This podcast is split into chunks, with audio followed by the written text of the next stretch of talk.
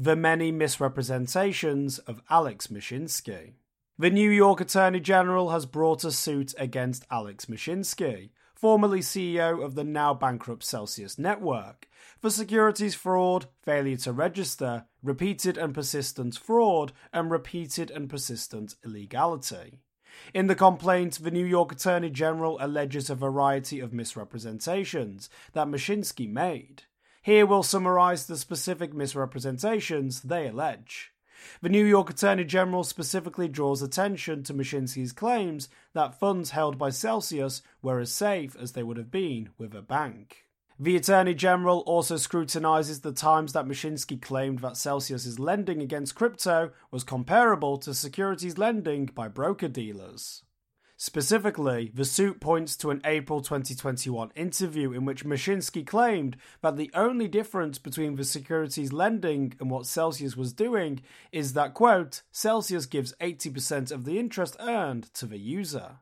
The New York Attorney General points out that broker dealers are generally registered with the Financial Industry Regulatory Authority and must register with either the Securities and Exchange Commission or a state securities regulator. Celsius was not registered with any of these entities.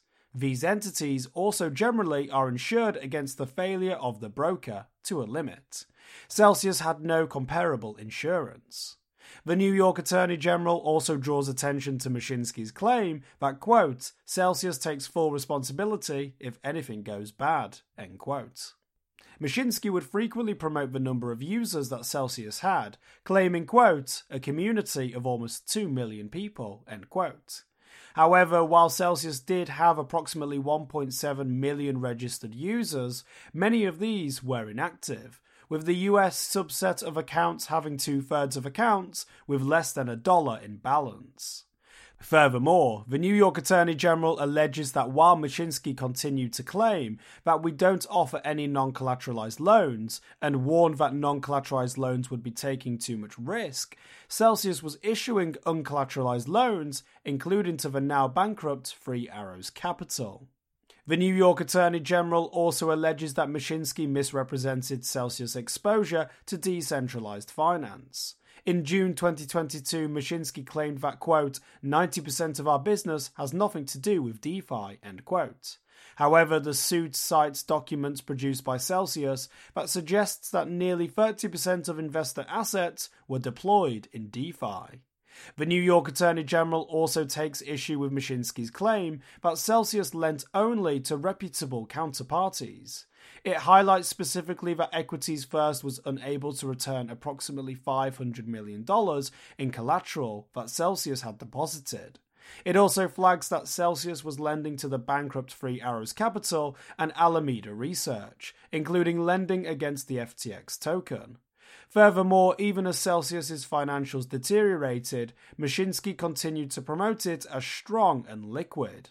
Speaking in May 2022, he said, quote, Celsius is stronger than ever. We have billions of dollars in liquidity, end quote.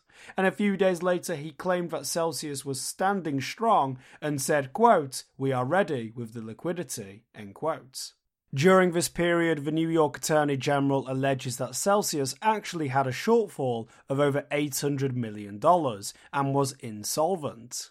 Indeed, according to the New York Attorney General, Celsius board minutes from May 2022 specifically say that the company's capital sits near zero. Celsius played down its Luna losses. The New York Attorney General also alleges that Celsius lost nearly double what it claimed during the collapse of Luna and Terra, and says it falsely claimed that it had reduced exposure to funds that were trading the tokens. In actuality, the firm continued to make uncollateralized loans to Three Arrows Capital, which saw major losses in the Terra collapse. In the days before Celsius closed withdrawals, Mashinsky continued to portray the firm's financial position as strong, claiming that, quote, Celsius has billions in liquidity, end quote, just two days before it closed withdrawals. The day before Celsius closed withdrawals, it accused someone on Twitter of spreading FUD and misinformation, when it was suggested that withdrawals at Celsius were beginning to be a problem. Finally, the New York Attorney General points out that while Mashinsky publicly claimed that, quote, regulators have looked into Celsius, they all came back thumbs up, end quote. The reality is that several state regulators had already alleged that Celsius was engaged in illegal activities. The New York Attorney General, in its complaint against Mashinsky, lays out a pattern of public misrepresentations that misled investors about the true nature of the Celsius scheme. For more informed news, follow us on Twitter and Google News, or listen to our investigative podcast, Innovated Blockchain City.